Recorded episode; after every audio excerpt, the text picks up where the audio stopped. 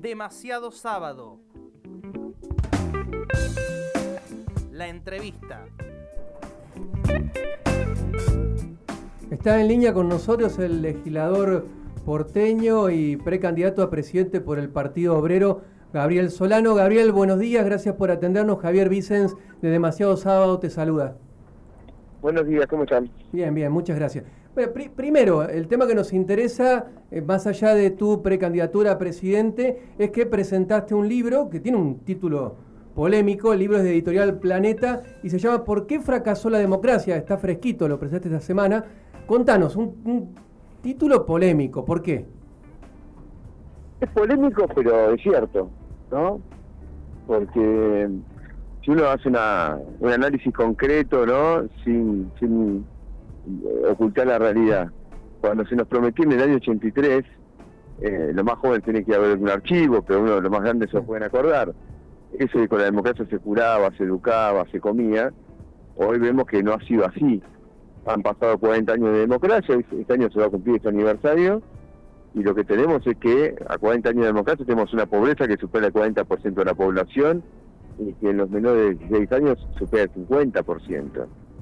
Tenemos una democracia que en estos cuarenta años ha convertido a la mitad de los laburantes en precarizados, que ha incrementado la deuda pública del país de cuarenta mil millones desde el año ochenta y tres a cuatrocientos mil millones en la actualidad. Entonces, y que pueda dar índices sociales, económicos, lo que vos quieras. No es solo económico. Porque el fracaso, el fracaso no es solo económico. No, no, es social, obviamente. Esto tiene una repercusión social enorme. Y de atraso del país. Argentina es un país que está para atrás. Tenemos una inflación superior al cien por ciento. Tenemos una economía que tiende a primarizarse. Tenemos un saqueo de los recursos naturales. Tenemos en muchos lados una crisis ambiental. Entonces es evidente que acá hay un fracaso que tiene que... Entonces yo me pregunto por qué fracasó la democracia. Y el libro busca dar esa explicación, eh, responder a esa pregunta. Pero parto de una constatación. Para mí este fracaso es una realidad, eh, ¿cómo te puedo decir?, eh, indiscutible. Discutamos el porqué, pero ¿por no qué? Neguemos la realidad, ¿no? Por, porque bueno, vos hablas del saqueo que... capitalista. Bueno, justamente el subtítulo del libro es a dar una pista, porque habla que acá Argentina está sufriendo un saqueo. Y este saqueo se manifiesta en muchas cosas, digamos, por ejemplo, un, un tema importante. Argentina, mientras Argentina tiene un cuarenta por ciento de pobreza o más, o más, eh, tenemos que hay un beneficio extraordinario de grupos económicos que están saqueando el país. Eh, mira, lo, lo que ha ocurrido este año, tenemos un crecimiento del Producto Bruto Interno y un crecimiento de la pobreza. Es decir, que Argentina crece, pero el pueblo es más pobre. ¿Cómo se, cómo se explica eso? Bueno, porque es un crecimiento basado en la explotación del pueblo. O tenemos una fuga de capitales que es absolutamente estructural. Argentina tiene, no Argentina, los capitalistas del país se llevan la guita afuera. Argentina tiene en el exterior eh, cuatrocientos mil millones de dólares de los capitalistas, se han llevado la guita. Por eso tenemos una, un banco central sin reservas, una tendencia, una devaluación que es enorme y que está ya produciendo una recesión económica. Tenemos saqueo de los recursos naturales. Entonces acá eh, Argentina fracasó porque hay la clase social que gobierna, que es la clase social capitalista, ha saqueado este país. Y es esa misma clase social la que gobernó bajo la dictadura militar. Por eso... Eh, nosotros lo que digo en el libro, y, y doy información muy precisa, es que los mismos que gobernaron el sector, el mismo sector social que empujó el golpe de Estado, que se benefició con el golpe de Estado, luego eh, determinó las condiciones de la democracia. Por eso nunca se investigó la deuda externa, por eso buena parte de la legislación de la dictadura sigue vigente hoy. Hoy tenemos vigente más del diez por ciento de las leyes que tenemos hoy en la actualidad vienen de la dictadura, y son leyes, como te puedo decir, estructurales del país. La ley que rige el sistema financiero, el código aduanero, el régimen penal juvenil, la relación de la iglesia con el Estado, son todas leyes que, que vienen de la dictadura y que ningún gobierno democrático quiso cambiar.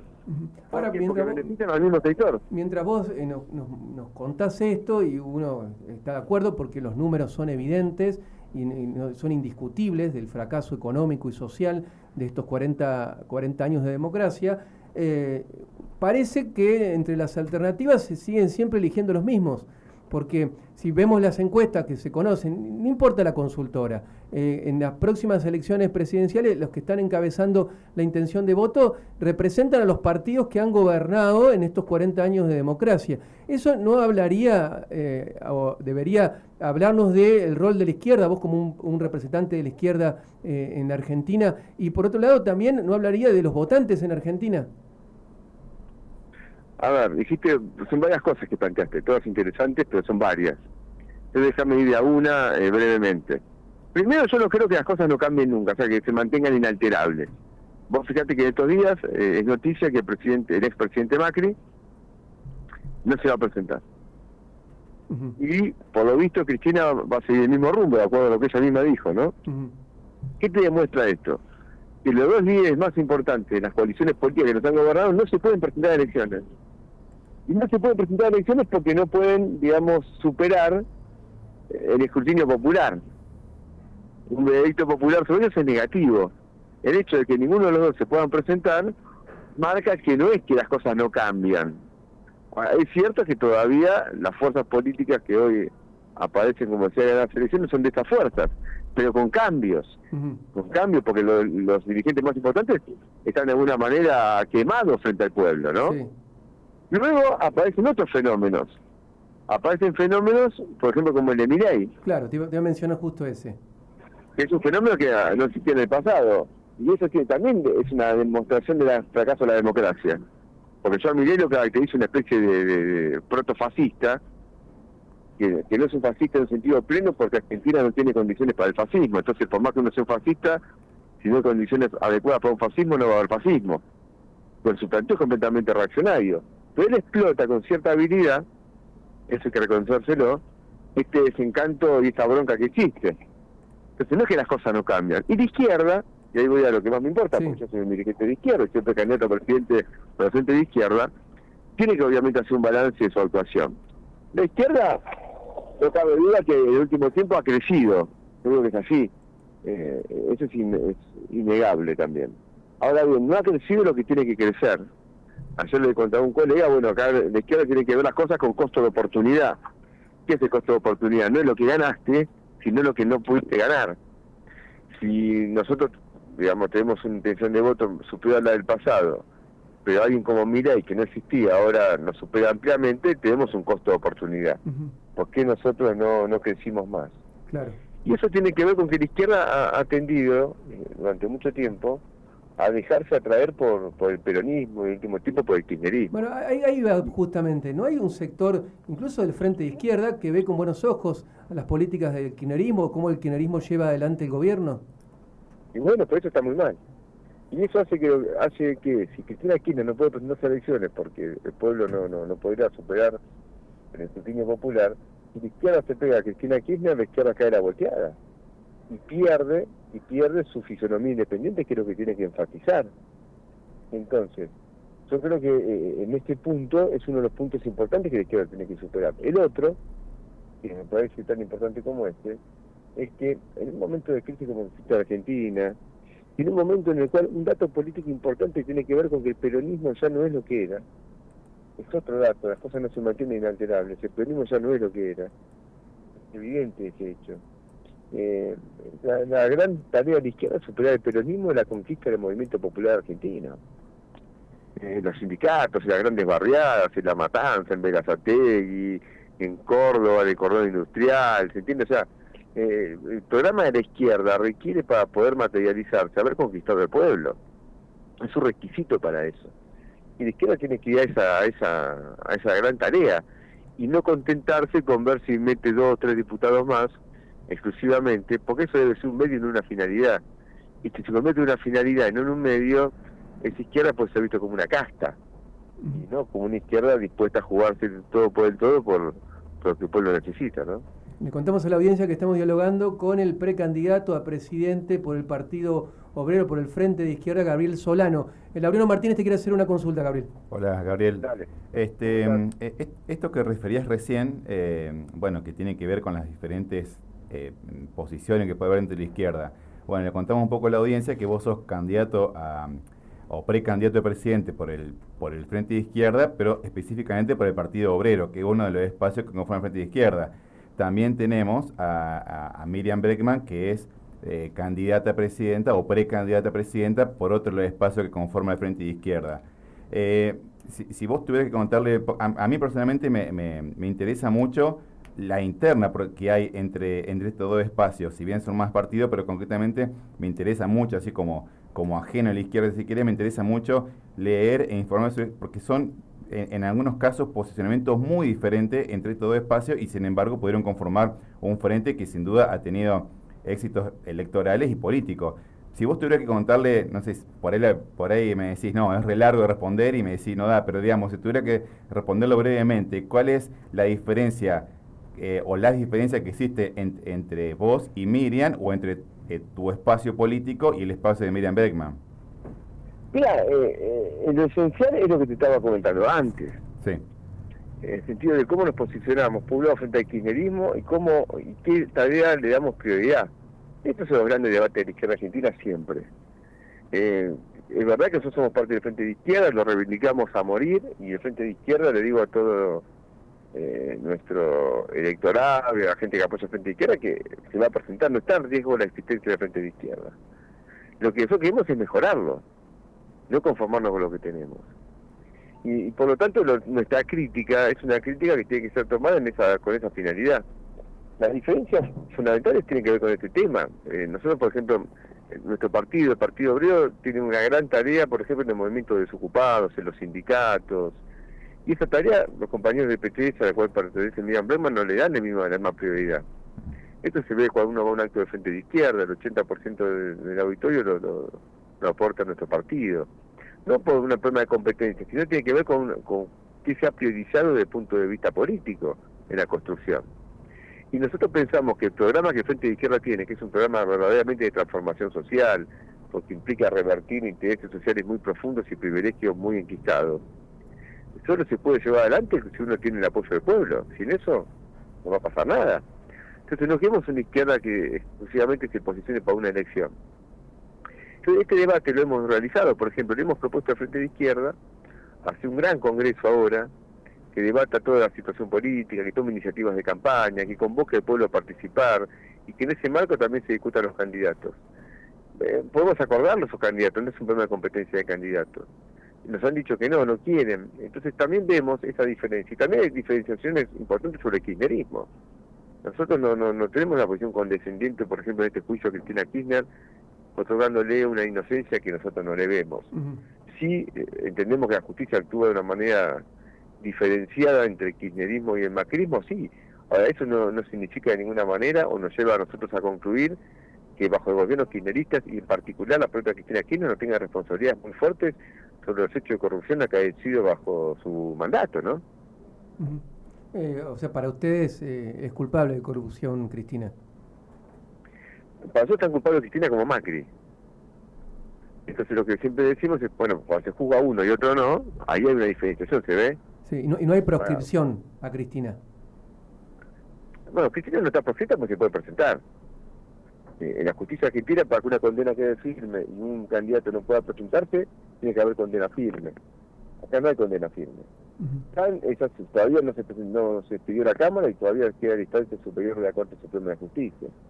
En los tiempos procesales de Argentina, que todos los conocemos, eh, incluso aunque la condena sea ratificada por una Cámara, que no sé cuándo va a decir, falta la Corte. Entonces Cristina hoy, hoy se puede presentar a elecciones, sin lugar a dudas, se puede presentar a elecciones. Ella, eh, tal es así que eh, cuando los partidos de Cristina le piden que, que revea su decisión de no ser candidata, es porque puede serlo, ¿se entiende? Uh-huh. Si, si le dicen que Cristina sea candidata y no puede serlo, sería ridículo. ¿Cómo le van a pedir a alguien que sea candidato cuando no puede serlo? Le piden porque puede serlo. ¿Y por qué crees que no quiere ser? Porque va a perder. Uh-huh. Porque tiene una imagen negativa altísima, y esa imagen negativa altísima tiene que ver con que bajo su propio gobierno, eh, las condiciones en las cuales vive el pueblo no son las adecuadas. Si no, no te explica por qué ganó Macri, ¿no? En el dos mil quince. Gabriel Solano, te hago un, un ejercicio hipotético. Supongamos que eh, sos presidente de la Nación en el dos mil, sí. En dos mil veintitrés, dos mil veinticuatro, tenés que tomar decisiones. ¿Qué hacemos con el fondo? eh, ¿qué cosas hago con el fondo? Sí. Rompemos con el fondo. Siempre se plantea un escenario catastrófico. Argentina rompe con el fondo, el resto de los países, porque dicen que el fondo son los países centrales, el resto de los países centrales nos niegan el crédito, el, la, el dólar salta por los aires y la situación de pobreza y de exclusión y desigualdad es mayor. ¿Qué pasó con el acuerdo con el fondo? Cuando hicimos el acuerdo con el fondo teníamos cincuenta por ciento de inflación, hoy tenemos ciento diez por ciento de inflación y está subiendo. No sé por qué me presentan de acuerdo con el fondo como la solución cuando quedó de manifiesto que de acuerdo con el fondo fue una fue un fracaso a la vista. Eh, de acuerdo, nosotros buscaríamos otra política. Argentina tiene una fuga de capitales estructural. Bajo el gobierno de Alberto Fernández se fugaron treinta mil millones de dólares. Mucho más eh, tenemos lo que producimos de ahí que lo que ingresa de capitales en términos de inversión. Sí, vos hablaste de cuatrocientos mil millones, los datos del INDEC que, que dio a conocer la analista del Banco Central. cuatrocientos millones de dólares que están fuera del sistema. No, no, no, no, son dos cosas distintas. Yo sí. dije, cuatrocientos mil millones son los activos externos en el extranjero. Sí.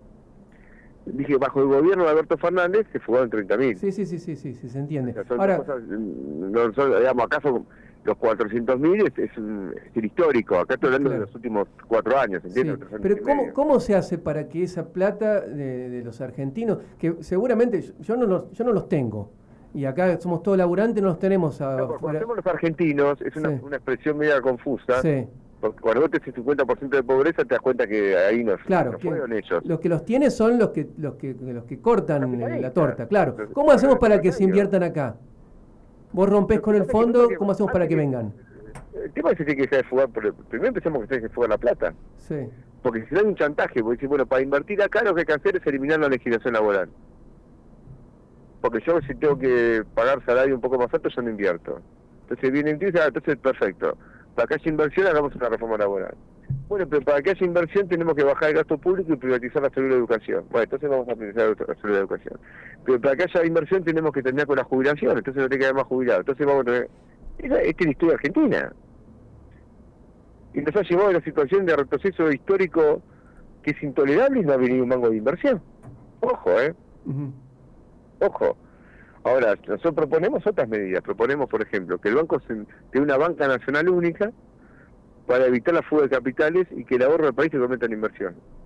Argentina ha tenido un superávit comercial en los últimos tres años importantísimo. No hay un mango. ¿Dónde está esa guita?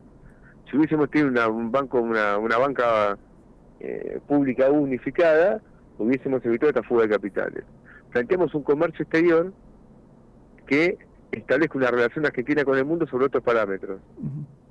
Mira, seguramente están escuchando productores agropecuarios o, o a, aquí en la cercanía muchos eh, industriales eh, que se dedican a la agroindustria y eh, saben que el comercio exterior argentino está en manos extranjeras. Son cuatro o cinco empresas. ¿Qué se hace con eso?